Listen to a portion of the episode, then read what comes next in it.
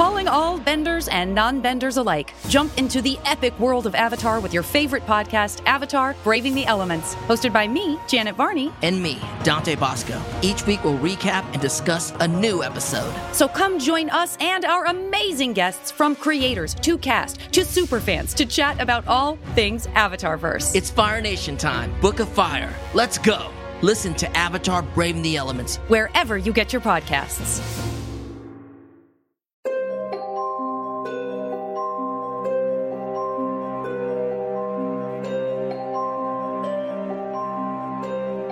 Welcome to Locke and Key Unlocked, a podcast about IDW's Locke and Key and now Netflix's Locke and Key. As we kick off with the very first episode of the series, I'm Alex. I'm Justin. I'm Pete. And yes, it is finally here. Netflix's first season of Locke and Key, 10 episodes, is launching. Now, if this is your first time listening to Locke and Key Unlocked, we have a bunch of other episodes for you guys to check out in the Locke and Key Bunch. Unlocked feed. We've been recapping every single volume of the series, as well as doing some special chats with Gabriel Rodriguez, the artist, Chris Ryall, the editor, and other things that are thrown in there. So please do check all of that out. But we are going to talk about the very first episode of the Netflix series.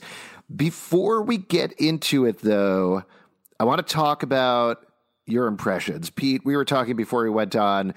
Obviously, you were very nervous from watching the trailer because we care very deeply about the comic book series. Gabriel Rodriguez assured you it's all going to be okay, it's all fine. But talk me through this. What's going on in your mind, Pete? All right. Well, first off, like I yeah, I I hold this in very high regard. Like, you know, this uh, to me is an unbelievable comic book that like it was perfect. The art's unbelievable, the writing's unbelievable. Not only is the start amazing, but the it ends perfectly and it's so emotional and such a journey that I was worried about what it's going to look like on television. And when I saw the trailer, I got very upset, angry because it didn't look like what I wanted it to look like or what I thought the comic book was. Um, and so like I really had to like I wanted me I didn't want to put anything on it, so I had to like make sure that like I like did like a breathing session. I like set up a perfect place to watch it. Wait, did you say a like, breathing session?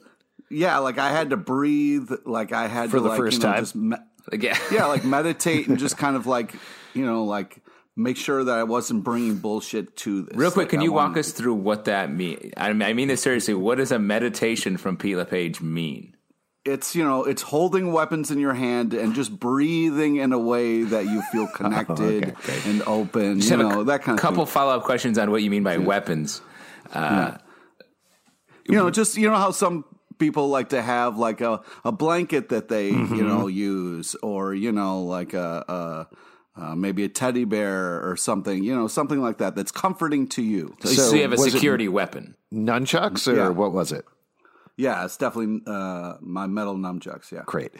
Uh, so, with all that out of the way, and then Justin will go over to you for your general impressions. Uh, how was it? it? Just broad strokes, talking about this first episode, and we will break down all the individual pieces. How are you feeling right now, Pete? i feel glorious Wow. I'll tell you what, I was super nervous going into this podcast after how hepped up you are with the trailer. I'm so glad to hear that. That that is a huge wave of relief for me personally. They Yeah. did such a good job of like introducing you in a way that made you comfortable with who they were and what's going on. That like that moment in the car, like really got me on board. And like they did such, and even like the opening credits with the animation and the music, like so perfect. They did such a great job of sucking you into this world in a way that uh, was really impressive. Justin, what about you? What was your uh, what meditative techniques did you do to get ready for this, and uh, what happened next? Uh, you know, I just uh, as a you my normal TV routine is to um, run uh, through the streets wielding my weapons just as a calming mechanism. Um, which I obviously a katana, uh, grappling hook. Sure. I'm like a Nice, I'm a nice, one man. Teenage Mutant Ninja Turtle squad, um, just screaming. I'm ready to watch television before I go inside and sit and turn on the old tube. Uh, so uh, so yeah, once I was in that perfect mental state. I um I really I really liked it too. It, I was surprised. I guess maybe I'm a little more surprised than Pete. Like I was more like, oh, this is quite different. Um, Yeah. especially where right where it Where it started. Yeah. Yeah. and I like that because it's like, hey, let it go, man. This isn't Yeah. the book. Like, we're doing something else. It, well, I think there's enough touch points that happen throughout it. In the interest of full disclosure, I'll say that I've watched the whole first season at this point for work, for my day job, so I can do some coverage. But this first episode, at this point, I've watched it three times because the first time I watched it, I I don't know that I was exactly halfway between you guys, but certainly I was very nervous about how they do it, like Pete, uh, and I was surprised about all the changes, particularly that we know the story so well to see things go differently. I love the direction, I love the writing, I love the cast, but it was hard to divorce myself from thinking, okay, this isn't welcome to Lovecraft on screen. It's something different. Right. But by this third time going through it, which I was watching again to prep for us taping the podcast, I think it's a really good pilot, which is something that you wouldn't expect from Netflix, which is normally very decompressed. You're normally watching a 10 hour movie. Yeah. But to me, they do such a good job of setting up the stakes, setting up the cast, setting up the concept of the keys, uh, setting up the house, everything that's going to go on in the season, even though it is an hour long and the rest of the episodes are actually sub 50 minutes, they're more broadcast TV length. This is a very good pilot for a TV series, which I appreciated a lot. Yeah, I uh, I was surprised about just the way. Maybe it's just the me- media moving to TV, but like I was totally connected to different characters in the in the book. I'm I like Tyler was the first character I locked onto because you're Yeah, so you're course. in his head so of the name. Ty- Tyler, yeah, I'm like I like him. He's like me. yeah, Well, my, as, my name is Alex Kinsey. That's my full name. So I've been always more connected to Kinsey. Right. Oh, Yeah. and Pete, your name is uh, Pete Ladodge. Is that right? Yeah, so he connects with the villain. Yes. no, no. Bode, man. Also, I'm straight. we should mention Pete lives in a well. Yeah. Uh, Don't you say that, man. People should stay away from wells. Yeah, that we should is super say clear. One of the running themes of our podcast is that Pete is very nervous and fearful of wells. I was walking don't through New York with Pete the other day, and we passed by a Wells Fargo, and he's like, "Not even that." Cross the other side of the street. too close. exactly. too close. And we should say also, Wells Fargo, when they you give them your money, they put it in the bottom of a well. It's a very easy bank to break into. it's very little. It's wells and then Fargo because the your money falls so far in that well. It's gone. Well, wait, Exactly. Justin, you were saying though that yes, you don't. Um, in the so Yeah. in the comic, I, I definitely connected first to Tyler, and then later to the other characters. Um, you were sort of in his head more as he's dealing with uh, his uh, his loss and regret for his father. And in this pilot, I feel like you're with Bode the most. yeah, right out of the gate. Bodes. um, which is a really interesting switch. Tyler seems purposefully opaque and purposefully distant. So I thought that was really uh, that was to me the biggest change. The other thing that I think, and we'll talk about this more as we go through the plot, but they do a very good job of setting up things for the life of the series in this first episode. That you have things like later on we meet the Savinis, which is a very different take on Kinsey's friend group, but they take a little more time to set them up because they show up much later on in the comic Yeah. book itself. Or Tyler's friend group, same thing. Or anything that's going on with Nina to the opacity thing purposely Nina is very held back through much of the first three volumes, I'd say. You know, you get a little bit of an entree, but there's so much more time spent with her here and what's going on with her to give her an ongoing mystery plot. Uh, it's something that feels very TV to me in a very smart way. Yeah. Yeah, Yeah. I'm also like really impressed with how this is so Netflix perfect. Like it is binge worthy. Mm-hmm. I've never had an experience of like, oh my god, that first app ended, and I was like, I need more. I have to know. Like it's so hard to stop in between. I've never like really felt the draw to like keep binging something like this. Clearly, you've never watched The Circle on Netflix because, oh man, binge worthy. Wow. Alex, all in. Yeah, Yeah. I haven't. This is haven't. like I uh, dramatic The Circle. It's actually nothing like that. I'm, I'm What a review. Put it on um, the novelization. Should we jump into this? Should we start talking through the plot here? Uh, let's do it. Sure. Yeah. So uh, this episode is called Welcome to Matheson. It's written by Joe Hill and Aron Eli Coleite. It's directed by uh, Michael Morris. I'll give a little note uh, here up top because we get those changes right up front, it being called Welcome to Matheson instead of Welcome to Lovecraft. Uh, this is something that changed for, I believe, the Hulu pilot, actually, and it's because I don't, I don't know how you guys know if know as much about this, but Lovecraft has sort of soured in the popular imagination since Yeah. they released the first issue of Locke and Key. There's been a lot of talk about, hey, he actually was kind of a racist and had a lot of racist poems. So I think it's smart to change it to another horror icon, Richard Matheson, instead of H.P. Lovecraft, um, going forward. Yeah, and an interesting like sort of one to one change. Like they could have just said like "Welcome to Key House" or Right. or anything, but it's funny to do a, a sort of a full on swap from uh, writer to writer.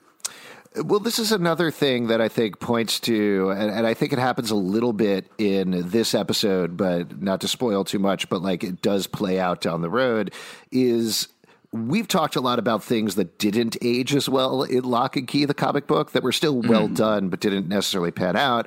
And they've made changes, I think, to be more considerate for 2020 and this is the first one of this. And I think that's great. I mean, that points to Joe Hill was very involved in the creation of the show, but he doesn't feel precious about his creation. Uh, he's willing to make those changes if they make sense. Yeah, I mean that's. I mean, I, th- I think that's not. This is sort of a larger topic, but like something we have a problem with in our culture a lot right now. It's like things in the past, it's, we have we're meant to write off so much of like, oh, lock and key. They had that Lovecraft reference. We can't do it. And it's like, no, well, let's just change it. Like, let's update it. There's no shame in that, uh, and uh, it's a sh- would have been a shame to lose such a great story and series that we are getting to watch now for the sake of a couple of things that just times changed and old uh, sort of bad ideas um, were there, and now we can move past them. Yeah. So we do get these opening credits that Pete mentioned that I think are so charming. I love the Yeah. theme, love the look Very of it. peppy. yeah. Yeah, it's great. Oh my Not God, at all. okay? I thought this is yeah. Oh, he's Yeah. crying. Pete, grab the nunchucks. grab the nunchucks. Good call. Good call. I thought there was going to be a little more horror element, uh, or like sort of a Me too. haunting uh, song, but it's just like a peppy, sort of like CW style. Like here we go, look at these well, keys. I like it because it like not only do you get to it focuses on the keys, but it also does an animation, which is an ode to the comic book. I feel like. Mm-hmm. And uh, although it had been uh, part of me wanted Gabriel Rodriguez to draw that, but whatever. And then um, I felt like the music really set this tone of like this is not just scary. There's a lot of wonder and hope in it, and I was Yeah. like, this does a great job of pulling you in and getting you in a certain type of mood. That's a great in. point. There is like wonder is a is a great to sort of swap out the more gory horror details for a sense of wonder and more like Bode style childhood play and exploration. I think is a smart change for what the show is maybe going to be. Yeah. Yeah, well, I think I've seen a lot of talk about this. Uh, fans worried, oh no, did they not lead into the gore? Did they not lead into the horror? And I've never really thought of Locke and Key as strictly a horror book by any means. It's much closer to dark fantasy. And like we talked about, there's so many different modes of the storytelling. There, it's funny at points, it's heartwarming at points, and I think if this was a straight horror show with blood and gore, like a lot of the first issue of Locke and Key, though it does have those different modes, that it wouldn't quite work as well. Leaning into that family friendly type is a very smart decision. Yeah, I agree. I've never felt felt like this is like a bloodbath type story. It's more just like um, a story that is super hard on its characters, Mm-hmm. which doesn't necessarily mean horror. It's just like a character that, or a, a story that puts its characters through like hell, true hell, nonstop, and so much tension that we're aware of all the bad things happening. And it's not the same as uh, uh, seeing someone's uh, neck get cut open. Yeah. Yeah, but that's the thing. Like the comic book is has gory moments. It has those kind of stare, scary, intense. You're jumping. You know, like oh shit, look out! Like that kind of horror aspect. So it's definitely there. Yeah. Yeah. So, with that out of the way, let's actually jump into the first scene. Well, wait, one more Oh, thing yeah. about this. Do you feel like it's a bit of a spoil to give away all so many of the keys in the credit sequence? Yeah, I was surprised at how much information was in those credits. I, Because they really sort of explain each key visually, mm-hmm. at least. Yeah. At the same time, you're seeing them. I think that's okay. I like the idea because you don't, if you d- haven't read Locke and Key, you have no idea what any of that is. You don't know what it means. You don't know how it plays out or anything like that. So it's more of a tease, and certainly we don't get all of those in the first episode. So I think it's a smart thing from the Netflix binge perspective to get people interested. You see this music box, you don't see it in the first episode. You're like, I want to know what that is. I want to keep watching. Yeah. Yeah. Yeah, that's cool. I think that that's a good way to look at it. And I guess it's a nice reminder as you're binging, if you do watch the credits each time you start over, that it's like, oh yeah, look at all those keys. We're going to see some of them and we know what they are. We're slowly going to learn what they are. Yeah. Um, overall, I was very much impressed with how much was packed in this first episode. Yeah. Well, let's jump uh, into that first scene because this is something that is completely original for the show. We've Yeah. never seen this before. I You thought s- it was very smart that they started on regular keys because he's holding house Oh, keys. yeah, yeah. Oh, I see what So you're Yeah, saying. but you right. don't know. You don't know if the regular keys on that. You didn't see them all. That's true, but you introduces the concept He of keys key and too, right. locks, meaning a key goes in the mm-hmm, door and mm-hmm. opens it. Boom, we're there. Right. But I thought I was like, "Holy shit! Is that Rendell Locke? Are we going to see this right away, like in the comic book?" I was very scared early. Like if you grow up in sort of a beaded door house, like if like a sort of a '60s uh, commune Right, vibe, right, right, you might not even know what a lock or a key is. And here we are, introduced to the. Well, I think that's a big problem, right? This man walks down the street, he pulls these things out of his pockets and he puts them into Yeah. a thing, but what is it? You know, if you don't Exactly. know, he needs to say, This is a key. I'm putting it in the lock, going in a The- door. now I am inside. Now I'm sitting ridiculous. down. That's Yep. ridiculous. And it, there we go. Now we're all on the Who do you same th- page. Yeah. You guys should really watch think- The Circle. That's what they do on that show. Yeah, I mean, I, I feel like that's an accurate description of the circle. is. It's a basic introduction of being a human uh, over and over it's again. kind of. What were you going to say, Pete? I'm just saying, who do you think this is for? Like people who Babies. never It's for babies. used keys. Oh, just because you grew up in a door-based community, Pete? Like I don't know, some of us lived a little differently. Uh, you know, Yeah. igloos. I'm just saying that, like, even the beaded curtains had ropes. You can tie them back every once in a while, bro. This is Oh, you great. think- we're almost you 20 think- minutes into this podcast, and we, we're up to a guy opening the door. Yeah. Uh, Every let's moment just- matters, Alex. I do want to talk about the scene though because it's a completely original scene for the show. Man gets called on the phone, is told Rendell Locke is dead. He says he knows what he needs to do.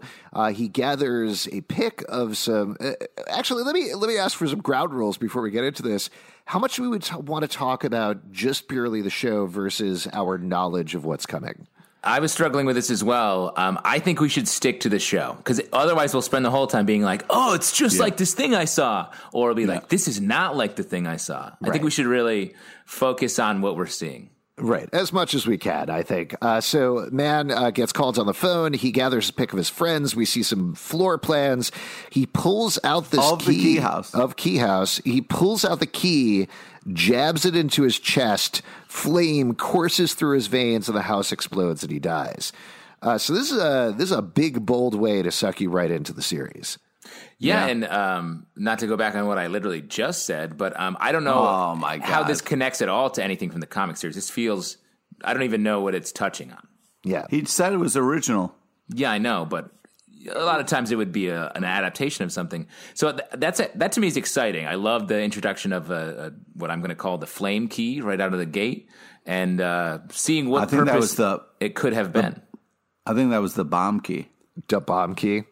Yeah. Uh, yeah, I, I'm to go with Flame Key as well. Uh, the other thing, the thing that I like about this and overall about this episode is about we get this huge actiony thing right at the beginning, but at that point, there's really, other than a very quick glimpse of the ghost door, there's no magic for about a half an hour. And then after the first bit of magic at half an hour, there's nothing for another 15 minutes. And it isn't until the last five to 10 minutes of the entire hour long pilot that we get this huge, exciting action suspense sequence. And I just love the structuring of that. I love it because it lets you sit with the characters, get sucked into everything, enjoy them before it starts throwing in the supernatural mystery again. Yeah. Uh, and I do think this scene points to this opening sequence points to a larger, maybe conspiracy side to Key House or like the keys, because we have someone we who we don't meet on the phone calling, and it feels like it's something they've planned for. Rendell Locke is dead, and he's like, "I know what I have to do." So we don't know anything about this, but there's multiple people in multiple places involved in the mystery of Key House. So I think that's going to be very different. the The original story felt like it was super isolated and focused on this one place. Well, the, this show is already opened up to a larger world. Yeah. And then we cut to three months later. We meet Kinsey, Tyler, Bode, and Nina driving in the car. This is the establishment of our family. We touched on this a bit, but what did you guys think about this scene? I uh, I was really moved by it. I think it did the car scene did a great job of like showing who's who, how everybody's feeling. Like everybody got a little time on camera, and it really set up this family as they're kind of driving to their new home. And like I'm so happy because I was so worried because Gabriel Rodriguez's art is so beautiful. You better take time during the show and like show us amazing things that would be like somebody drew it. And then when the mom's like, look, we're here, and Bode like wipes off the window and goes, whoa, and you see this wide shot of them like driving this pic- picturesque road. And it's, it's a beautiful moment. I'm so glad that they're doing stuff like that. Uh, yeah, I agree. I think uh, this was uh, a great scene, and to meet the characters in the way we did, uh, not super. We didn't, you know, see learn a ton about any of them. Like I said, I think Bode's sort of the one that pops the most. Um, Kinsey sort of get her vibe. She's drawing in the back. Uh, Tyler feels like the most distant, the most lost in his own world. Nina feels uh, like she has it more, much more together than I would have expected. Um, yeah. And then I love this conversation they have. Uh, what what's one sense you could get would get rid of if you had to? Yeah. What do you? What would you guys answer to that? What's the ones? You got to say serious question first, Justin. Come Serious on, bro. question. Serious, Serious, question. serious question. Well, let me say the reason I ask. We had the same conversation New Year's Eve this year, and it led to a very long uh, alcohol um, infused conversation that was like an argument at points. Like it was a real conversation starter. Oh, nice. Wait, what did you choose then? Why don't you kick it off? I chose smell. Oh, yeah. Forget smell. You know, Other senses are you need those ones. Yeah, but in a fire or something like that, that could really cost you, man. How often are you in a fire? I would say my nose is I've usually pretty stuffed up, so I could probably do without smell as well. Certainly wouldn't want to get rid of sight or touch or taste or hearing.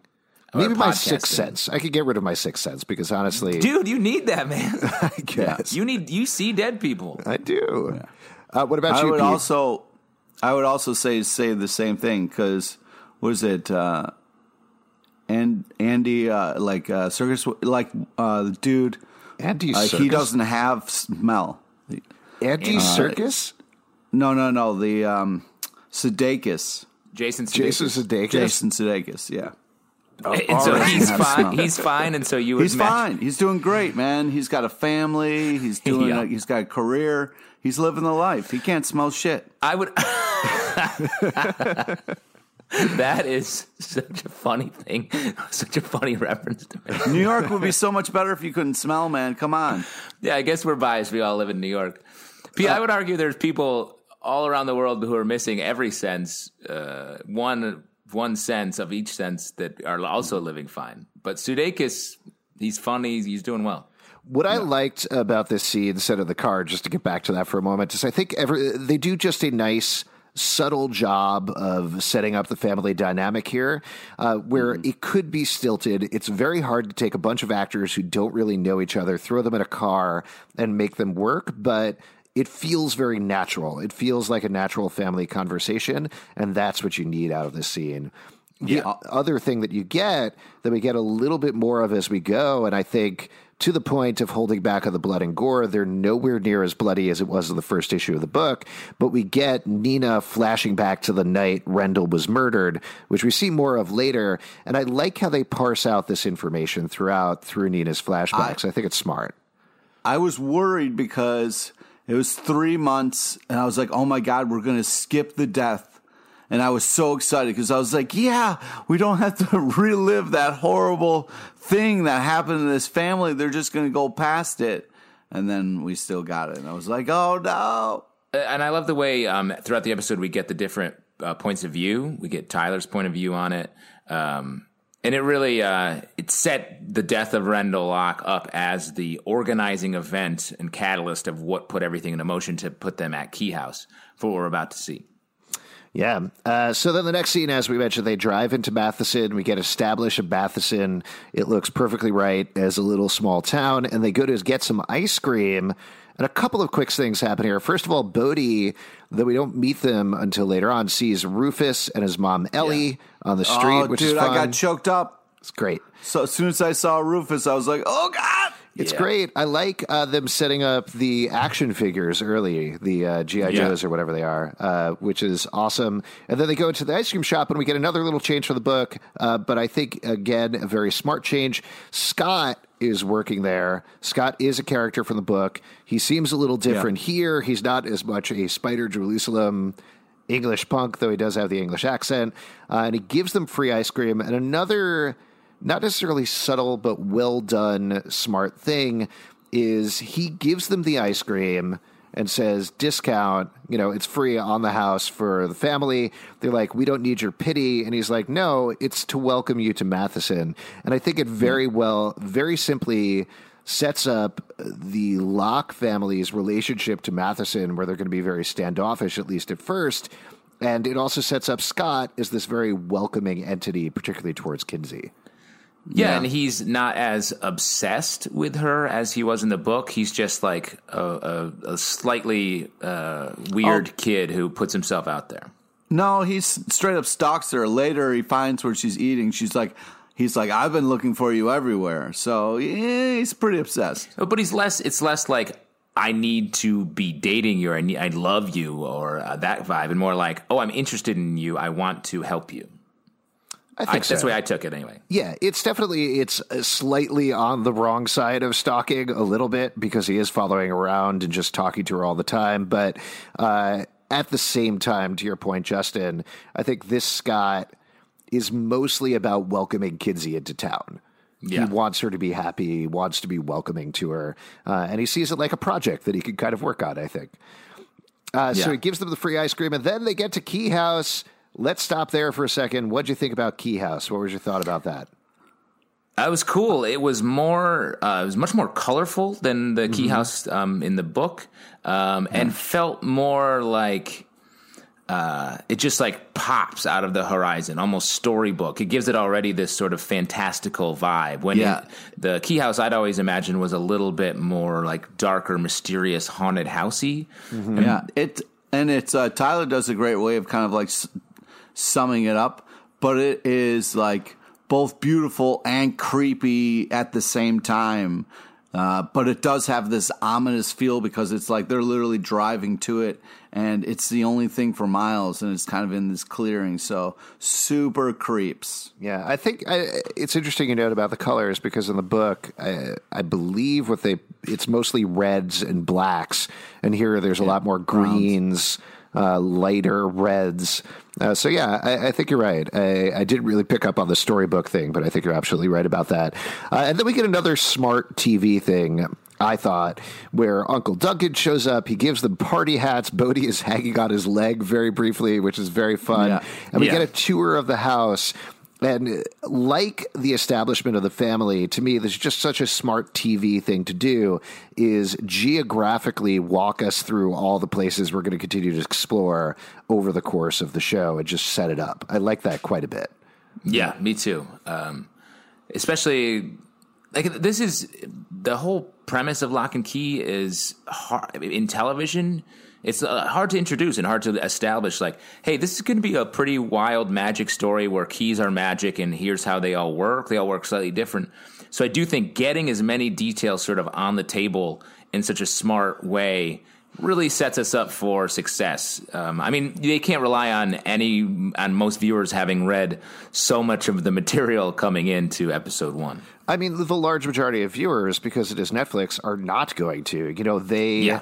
Just click on stuff. They're looking for the new thing that weekend that's featured. So, if anything, I think the great thing about this is because the show is so strong, people are going to go back, hopefully, and read the books after this and find a new, fresh take on the story. Um, but yeah, they're they're gonna have no idea. They're gonna see the camera pass by the ghost store. You get that ominous tone as Tyler walks past it, but there's no explanation. Unlike the first issue of the series, we don't see the ghost key. We don't see what happens with the ghost store or anything like that. It's just a tantalizing bit of information. Uh, one thing also in this sequence, um, Tyler and Kinsey feel very much closer in age. They feel like a little bit more of a unit. Um, Yeah. When I sort of, ex- I've always seen them as three, the kids as three separate sort of pods. Um, Yeah. And this feels that they are almost um, like tandem in a way.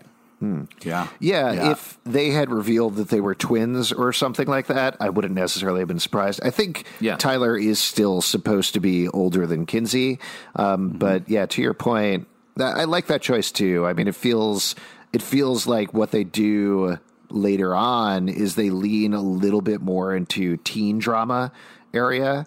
And uh, that maybe part of that is aging Kinsey up a little bit and maybe aging Tyler down.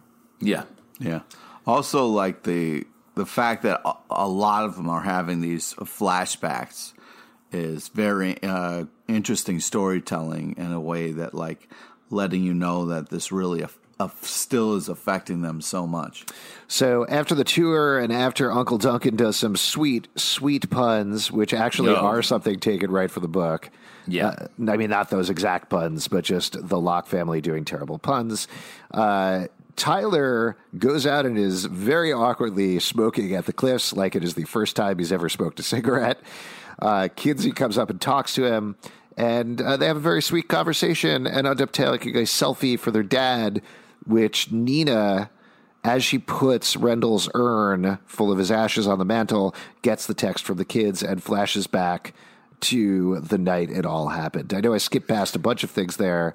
So before we get into the flashback proper, any notes on those?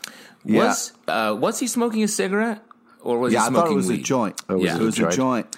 But also, Say, like hey, the Alex, way.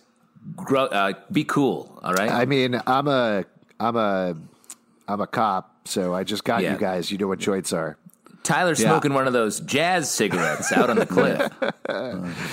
some of the devil's lettuce there. Yeah, so like I just like the fact that he couldn't light it. Like it was he was shaking and like, you know, having a hard time like and what I like about it, if it indeed was weed, and the reason I say that is later, um, Kinsey calls out Tyler for having red eyes. Uh, yeah. So I do think that um, if he's sort of performatively trying to smoke weed to deal with his uh, the trauma of his father's death, like I think that's just such a good character choice, and sort of the thing of like a teenager doesn't know what to do, so it's like, well, uh, maybe I can just be cool and just like be high and let that fix my problems. And to do all that with just this him not being able to do it and not over explaining it, I thought was just such a cool scene. The drowning cave that we see below is super scary and way mm-hmm. farther o- down than Yeah. Uh, so I love that that whole scene. I thought was just one of the smartest uses of time um, in this in this. Yeah, pilot. yeah, because you really got a lot of who Tyler is, Yeah. and kind of what he's going through, and you do get to see the caves because he's moved so much. Like he was going to spark it up early, but then sees this amazing view and is like kind of drawn towards it a little bit. And uh, yeah, yeah, you get so much about their relationship, their dynamic, and uh, yeah, it's one of my favorite scenes of the first ep. So then we do get this flashback as Nina gets the picture of Kinsey and Tyler, and we get a lot of information there. There's a little bit of a change to profession with her, I believe, where she is repairing some stained glass windows. She's painting them, uh, and that's something that I think she's doing with Key House a little bit later on as well. Yeah, it made me think: Do they flip houses? I think so. Uh, Rendell and Nina. Yeah, so that that's interesting. Um, uh, and I think it does connect her more to the house a little bit, just mm-hmm. from yeah uh, a creative. She does point. say she needs a project, so yeah, if she flips houses, this would be a perfect fixer upper for her. Well, it, it, does also, sound like oh, that's what Duncan wants. That their plans on them doing is fixing the house up and then selling it. So and have... I think thematically, that's also such a smart move for Nina because she is so tied to mending and fixing things, and to make that part of her job, part of her character that she can do throughout the season. I like that quite a bit. If she's trying to fix the house, if she's trying but can't fix herself, that's a good thematic thing to lay in for her. Uh, and, and, one thing before we go into the flashback, I love that they text a picture to their dad's phone number, uh, even though he's dead. Um, oh. because that was such a cool choice, interesting choice. That connection to something beyond, I think, sets them up as like thinking a little bit differently and like moving past logic and being like, no, this makes us feel better. Like the emotion of doing that for no other reason than to feel like they still have that connection sets them up as being perfectly ready to handle the magic they're about to confront. Also, like, yeah, and I completely agree with that. But then also, like, it's so funny because the mom is having a moment with the urn where, you know, uh, her husband is, and then the text comes up and it's for her dad, and the look on her face for yeah. their dad, her husband, is just like, holy crap. And she looks back at the urn like did you yeah. just do this? Yeah. It's fucked up. Uh, yeah uh, it's very sad. We do get the flashback. We get to see Sam Lesser coming in pointing oh a gun oh my god a perfect Sam Lesser. So creepy in all the right ways. Holy shit. Here's a crazy thing that i found out uh, while tweeting with some of the folks behind the scenes. Uh, Thomas Mitchell Barnet, I think that's his name, who plays Sam Lesser, actually played Rufus in the Hulu pilot and they oh, liked oh, wow. him so much they recast him as Sam for the show. That's wild. Yeah. And that um, kind of goes into what Gabriel Rodriguez was talking about during our show when we interviewed him was this idea that like they needed those failures to kind of get things right mm-hmm. to get to this place. Well, because also like we only helped. see him briefly, but Coby Bird, who plays uh, Rufus, is so great and so perfect as well, and we'll see more yeah, of him yeah. as the show goes on.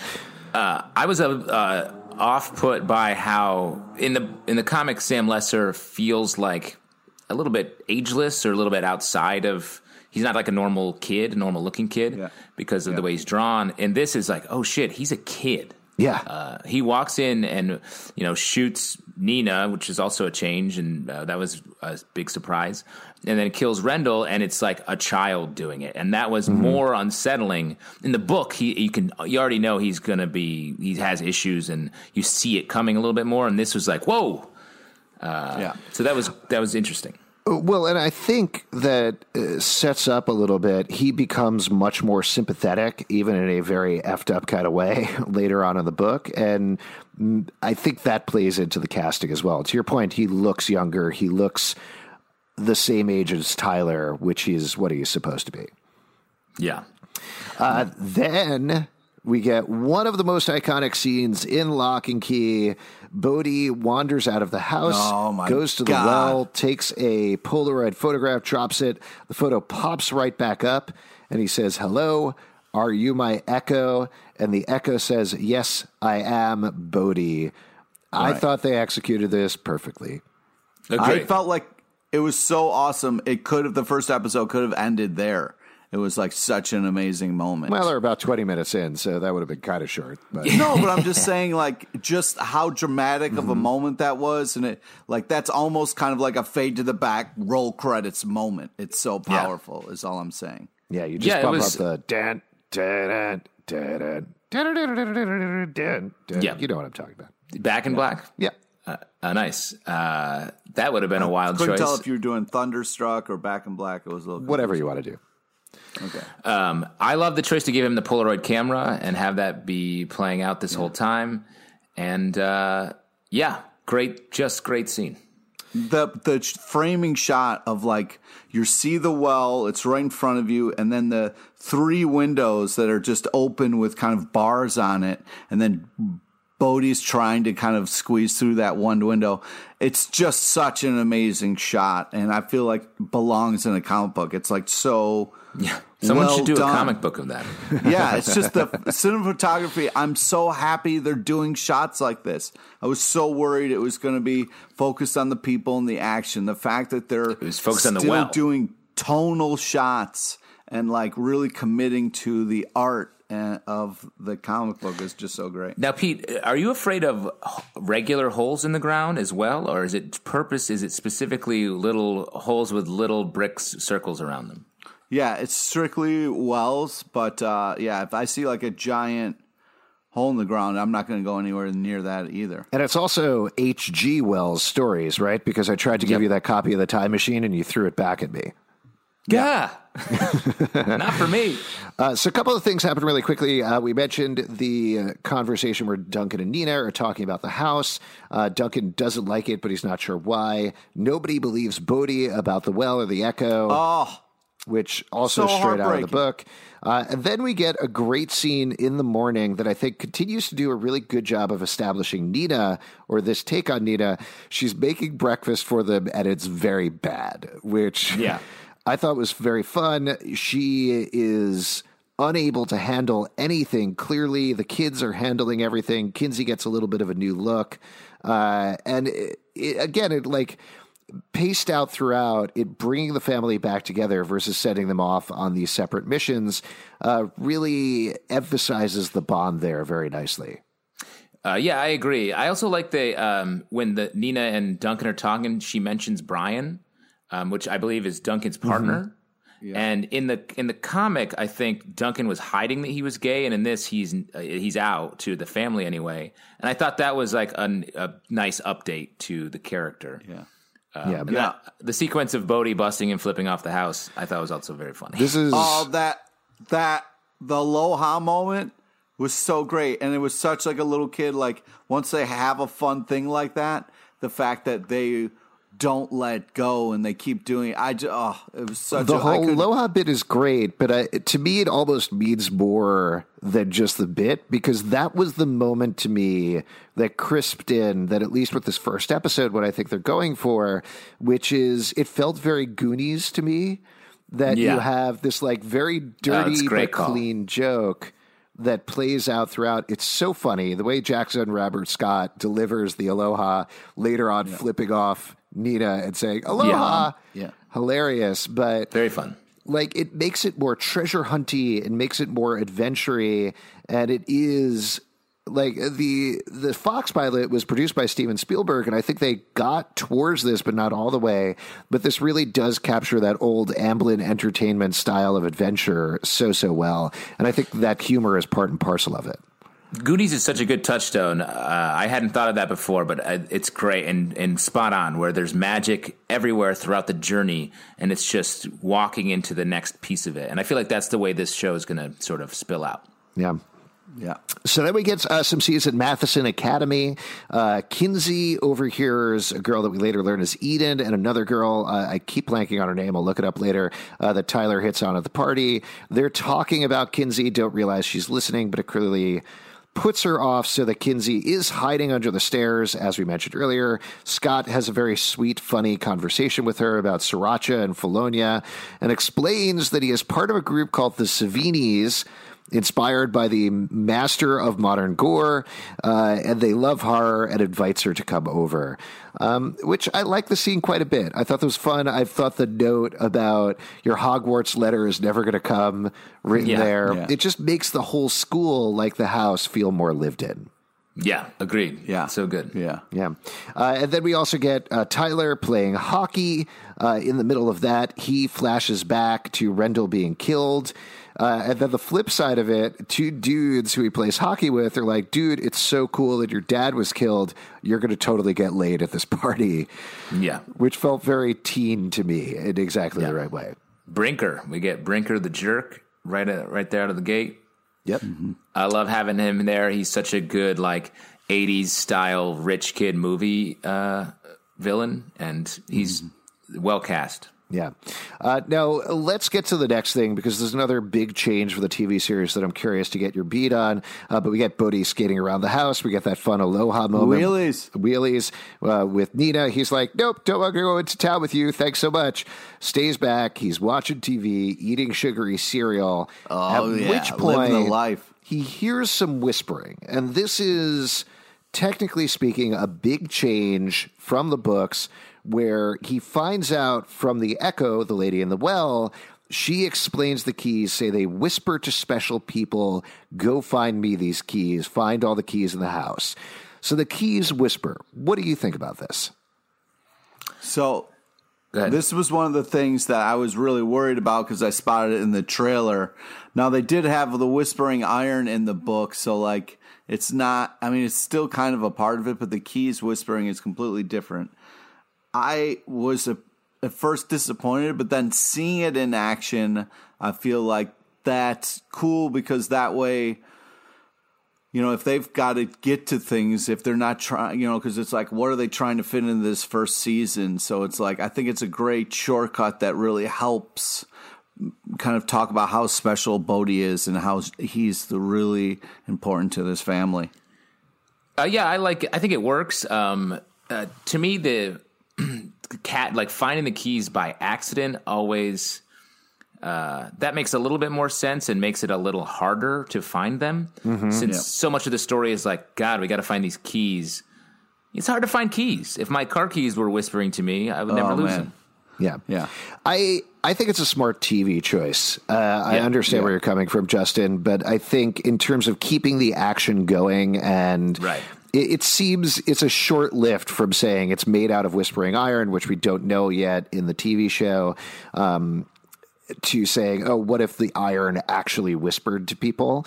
Uh, and yeah, it removes a little bit of the treasure hunt thing, but you still get those things of Bode wandering through the house, going into that gross drain and pulling out a key and all these other things. And Yeah, great place to keep a key in a garbage disposal. ugh, oh, I hate that. Uh, Well, garbage and what's not, I know I hate reaching into a garbage disposal. Very horrifying. Um, but I and I, I agree with you. It also will help point um, if it's like Bode can hear it because he's the youngest and the most like uh, available to believe in fantastical things. And then if the other kids start to tune into that, because it seems like they don't, they can't hear the keys at 1st and as they fall deeper into the mystery of the house, they'll start to hear the keys whispering. I think that's very cool as well, as if the the power to hear them spreads through as you get more drawn in. Yeah, but we don't know if they'll be able to hear the whispering yet. I bet they will. Okay. So then we get the establishment, the first official key, which is the Anywhere key. Bode discovers it's in Kinsey's bracelet, breaks Yeah, it but out. it was great. They showed that bracelet before, and you Mm-hmm. could kind of see a little bit of a key. So I'm so glad that they kind of did that because they gave us a little hint and then didn't make us wait too long. And then we're like, yeah, the bracelet.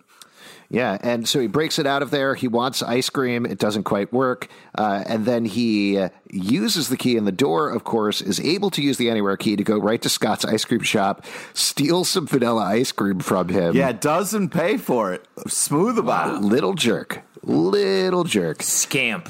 Yeah. No, I mean, he got free ice cream from before. I think he's just, you know, He just thinks ice cream's free. Yeah, Yeah. there you go. Totally reasonable. He. Uh, oh, we also mentioned about aging. They certainly aged Bode up a little bit, but I think Jackson Yeah. Robert Scott is so perfect for the role, it kind of doesn't matter. Yeah. Yeah. And I love that the, the way they show the anywhere key and he goes to the ice cream shop, which we've already seen before. Like it was such a well set up whole thing. Mm-hmm. Uh, Really nice. And then they immediately find out. Uh, Bode goes back, says, I got this key. It can take me anywhere. And Kinsey says, Fine, take me to the Eiffel Tower. And it doesn't work. So she, of course, doesn't believe him. Uh, as we find out later on from the Echo, you need to have seen the door to be able to travel to the door, or there at least needs to be a door there. Uh, so I like that. I mean, that's right from the books, but I like that because it establishes there are rules about the keys. They can't do just anything. Yeah. Uh, right around here, I think we see the the high school photo um, of Rendell and the gang from the past. That was so cool to see, and obviously we don't know anything about that now. Um, very much more chill, regular photo than uh, the other than what Yeah. we've seen in the comic. Yeah. We also get an important thing here where Kinsey is talking to Nina about it, and they're clearly clashing. You know, as much as this is a So family. harsh. Yeah. So harsh. Well, they've gone through this traumatic experience, and if I was to venture a guess, part of the theme of the entire series, for however long it goes, is bring this family back together. You know, because that's what the book is about as well: is can they fix themselves after the trauma of their father being murdered in front of them? Uh, and that's kind of an open question, but I think it does lead to clashes like this, where Kinsey doesn't understand why they're in Matheson. Also, like such a great line, like such a great line to be like, uh, you know, Dad never spoke in platitudes like this, and it, it like says so much about their relationship, and in such a small amount of time shows so much. So then we get the second new key of the episode, entirely new here. Uh, Bode hears whispering. As he said, he reaches into the garbage disposal. I'm so glad I have never had a garbage disposal because horrifying. But he finds this key, talks to the Echo. And another thing that I want to call out here because we go back to her is I love the way they slowly reveal the actress as Echo. Yeah. Yeah.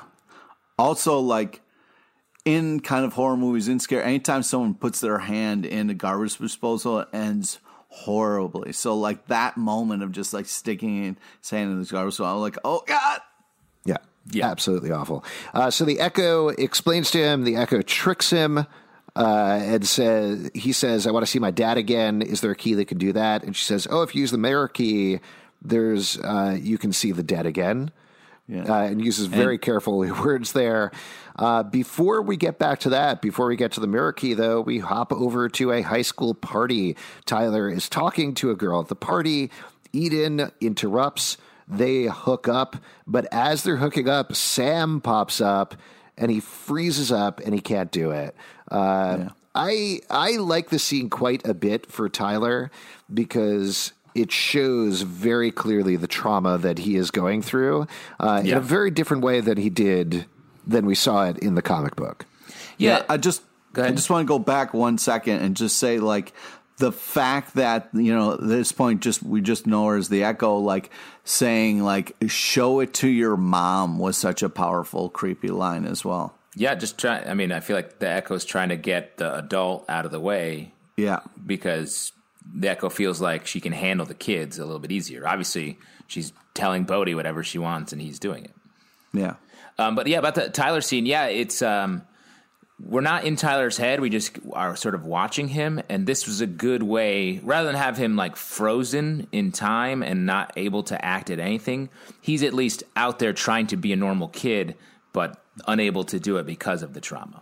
And then we see the same thing on the flip side with Kinsey, where she makes her first visit to the Savinis. We meet all of Scott's friends. There's only four, three, two other friends that he has, four total, including Kinsey, which she's immediately thrown by. I will mention as a little note because we do a Riverdale podcast called Riverdale After Dark. Uh, one of the Savinis is played by Asha Bromfield, who was Melody Jones on Riverdale. Don't know if you guys picked up on that, uh, but there you go. A little bit of uh, Josie and the Pussycats action going on. Now, uh, as uh, we've talked about previous on this podcast, um, there in the comic book we were drawn in as different characters. Um, the character of LePage is one of the friends of uh, Scott with one T. Is the guy on the ladder the Pete of the, Lo- the Locke and Key Ooh, good TV series? I think No. I think he has I a don't- different name. I think he has a Yeah, I different think name. I got I got cut out of the TV show, guys. no, And man, you replaced can, with just another dude. no, you can totally play teen, buddy. Absolutely. No, thanks, man. Yeah. Thanks. Would you want if they were like, "Hey, Pete, come play a teenager on the show"? Would you do that? Hell yeah, you kidding me? Uh, they'd be like, "Great, uh, you're way too old." All right, uh, but we- DH, de aging software. They definitely spend the exactly. money to get one of us in there. Uh, I also like this Niro. scene. Yeah, take that Irishman money and put it to de-aging Yeah. Pete very specifically to play a teenager on Locke and Key. So I like the scene as well because they're watching a horror movie. I think it's Dawn of the Dead, Day of the Dead, uh, and they're just ripping it apart, just having a great time. They start talking about Final Girls, and Oh. Kinsey walks out and it flips Storms out, out. storms out, flips out at Scott, and is like, "No, final girls aren't like that. Sometimes they freeze. Sometimes they're too scared. That's not how it happens in real life." And Scott, of course, is a dumb idiot that he was like, "Come watch this bloody, gory horror movie," and I liked. I love how the actor who's playing Scott is playing it because there's a softness and sweetness to him that wasn't necessarily present in the book. Well, Yeah, it was it, was there. It was just more hidden. I feel like. Yeah, and he fair. just makes he just keeps making mistakes because he's a kid and he very blindly walks into like continually harming this relationship that he really wants to go well. Yeah. By the way, I looked up his name. It's uh, Petrice Jones, but I think he's doing a great job. I I ship him. I ship him with Kinsey already, guys. Yeah. There we go. Uh, but yeah, she walks home. Tyler picks her up, and then we end in head into our final sequence here, which is the big action suspense sequence. Uh, Bode uses the mirror key and immediately sees a super creepy, super evil Bode. Run So away! creepy. Oh my god! Run away! Now, uh, All of this was I- really well done. I assume most viewers realize this, uh, but Jackson Robert Scott played Georgie, the little yellow raincoated kid from It, who says, We all float down here. Uh, and is horrifying in that movie. He worked with Andy Muschietti, who directed It, um, who directed the Hulu pilot. So, such a great holdover. I love that he's pure and innocent and funny, except for this one moment in the mirror, which is like, oh, right, that's Georgie. I remember. Yeah. Uh, so he's in the mirror. Nina walks up. She sees her double. Darby Stanchfield also doing a great job being horrifyingly creepy in the mirror. Yeah. Uh, and she walks into the mirror and gets lost into this mirror world. Uh, I just want to like sort of brush through the sequence and then we can go back and talk about the different bits of it. Okay. Great. Um, but uh, Bode gets scared. Echo says, "Quick, give me the anywhere key," and escapes. Uh, so they're left on their own. Tyler ultimately goes after Nina in the mirror. He has a rope tied around him. There are skeletons in there, so in fact, people have died in the mirror world. Uh, and Tyler and Nina close their eyes, find each other again. They pop out of the mirror. Nina immediately forgets and they say, What is this place? And then there's one scene after that, a tag, which we'll get to in a moment. But let's talk about this whole mirror sequence. What did you what did you think about it? What was going on? What was your general impression? Because again, totally original for the show. Yeah, the keys new, the whole scene's new. Like I love the way it added the creepy element that like this is a dangerous thing. And then all the characters wander into it, which is something I feel like that's going to happen over and over again.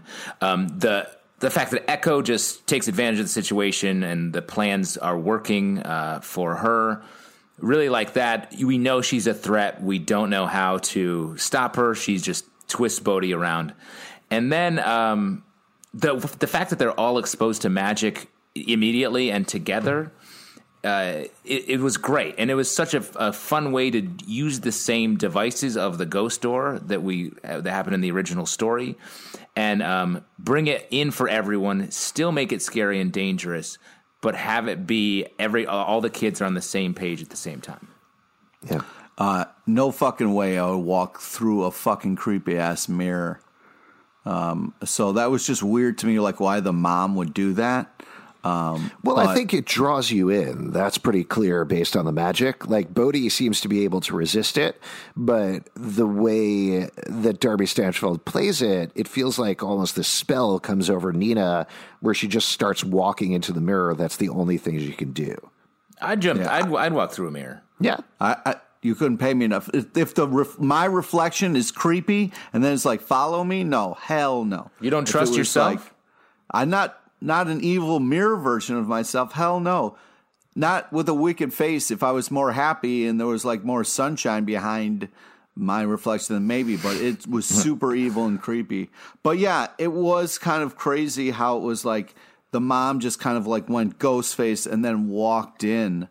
Uh, but I did love the touch of like Bode opening the door after Echo leaves and grabbing the rope, like such a smart kid thing to do. Yeah, I do think um, on this why she walked into it. I think the the place was called um, the or the place of self reflection or something. Yeah. and I think the Locke family is especially vulnerable to that, um, and maybe that's why she was drawn in so quickly because she hasn't been able to deal with these horrible events, and so the going to a place where all you have is to figure out your walk through your problems or obsess about your problems makes Mm-hmm. sense why she was drawn immediately into it. I Yeah. yeah. I love the sequence overall. I mean, I think to that point, also when she touches the mirrors, they break, which is she can only get so close to self reflecting before it starts to break her into a million pieces, and that ultimately. Tyler and Nina close their eyes and they need to trust each other and rejoin each other as a family. They have that hug and fall out of the mirror.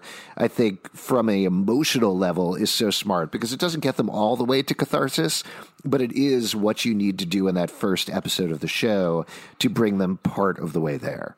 Yeah, like you can't if you if you try to deal with these horrifying problems by yourself, you can easily get lost with them. If you close your eyes, get out of your own head for a second, and open up to your family, then you can move forward and, and be rescued. And I think that Wow. they just physicalized and uh, showed us that rather than having to tell us that. And I think that, to your point, Alex, is setting up how they will succeed throughout the rest of the season. That's deep, man. That's real deep. I also was worried when they got out of the mirror and the mom wasn't acting normal. I was like, oh my God, I hope she's not some creepy, like, evil mirror version of herself. Like one of the, you know, you see so many of her in that mirror. I was like, maybe they grabbed the wrong mom. No, I, I don't. That, that's not what it was. I mean, I think you know we know what's going on. We're not going to talk No, about no, I- spoilers, but I realized that, but I had just had a moment where the mom wasn't like I was waiting for maybe that creepy smile would come hmm. back, but but that just like talks about how tense that moment is and how well they're kind of playing with it. Yeah, I love this whole sequence. I love how it was filmed. I love the music in it in particular is great. And then they amp up the music even more for this last scene where we get to see Sam Lesser. He's in prison and somebody has come to visit him. And of course, it's the Echo. Uh, and she says, I told you I would come see you. And that's how we had the episode. Uh, to your point about keeping it binge worthy, if you don't know the story, I love this moment because why would you think these two people are working together or knew each other? Uh, and that really starts to bring together the mystery of the show in a big way. Yeah. Unbelievable ending. So, So that happy. all said, let's unlock our key moment for this episode. Pete, we'll start with you. What was your key moment in this episode? I really feel like it was the uh, joint uh, on the cliff's edge moment where it was like you get to see the where a lot of shit's going to go down. Like they tease that, but they do it in such a beautiful way of like even though there's so much horrors in that cave, it's also kind of beautiful and drawing the main characters to that. So like and the fact that he's so messed up he can't use a lighter is I, I just felt like that was such a, a key moment and so beautiful and powerful. Justin, what about you? Key moment? Uh, for me, it was Bode um, on his wheelies rolling around the house. Yeah. um, really. Put, Just- he's, he's. I love wheelies. Can you believe these wheels in his shoes? It's crazy. It's crazy. Did you see the like dust marks from when he was like that's like how dirty it is? Yeah. Uh, very cool uh, little production choice for that. Um, but I do think it establishes him as sort of the central uh, figure in the show, the catalyst, the the fact that he is sort of uh, he's has the, he's the youngest, he's the most able to believe in Key House. He is going to set everything in motion. He's the most easily tricked by Echo, but he's also the one who will bring them the keys. He's the key master. He is the key master, Yeah. and yeah, I love I just want want to say one quick thing though that we didn't really talk about is in the flashback we got to see the the kind of murder of the dad a little bit, but I was kind of laughing a little bit that Tyler was locked out and he couldn't get in. You were because He didn't have the key. well, he didn't have the key. He was locked out needed because he forgot Yeah. keys. And I was like, "All right, guys, okay." Exactly. That's the scene that establishes locks, and the first scene establishes How keys. important keys are. And now, see, keys. It you all need comes keys. together. Also, it was a little weird to me that it was like, oh, okay, the bad guy runs out the back door, and I'm like, Tyler, this this is your house, right? You should know about the back door. Jesus, you're coming for, hard for Tyler this episode. Coming on. My key moment, uh, which I already mentioned, is the aloha joke because that was the thing that really made me feel like, okay, I get what they're going for. Pete's giving me the finger right now. Hello, right back to you, Pete. Hello. Aloha. Uh, it's so funny. I keep thinking about that. It's so well delivered, but it really just it elevates the whole thing to another level in a very clear way, and I, I love that. So if you'd like to support our podcast, patreon.com slash comic book club. We do a live show every Tuesday night at 7 p.m. at the People's Improv Theater Loft in New York. Come on by and we will chat with you about Locke and Key. Socially, Locke and Key Pod on Twitter, Instagram, or Facebook, iTunes, Android, Spotify, or Stitcher, or the app of your choice. Please subscribe. Also comment on Locke and Key Unlocked on iTunes. That helps us out a lot. Comicbookclublive.com for this podcast and more. We will be recapping every episode of the series. Uh, Pete and I had a little bit of a tiff about it in the last episode, so I wanted to clarify. New episodes are going to be going up every, what do you think, five hours, Pete? Something like that? Fuck Yep. you. Yeah. No, we'll, we'll aim to put them up uh, at least once a week, if not more frequently. So stay tuned for all that. Thank you once a week. Uh, maybe every two hours, I think now is the pace for the episodes. And keep, Aloha, motherfucker. keep it locked right here.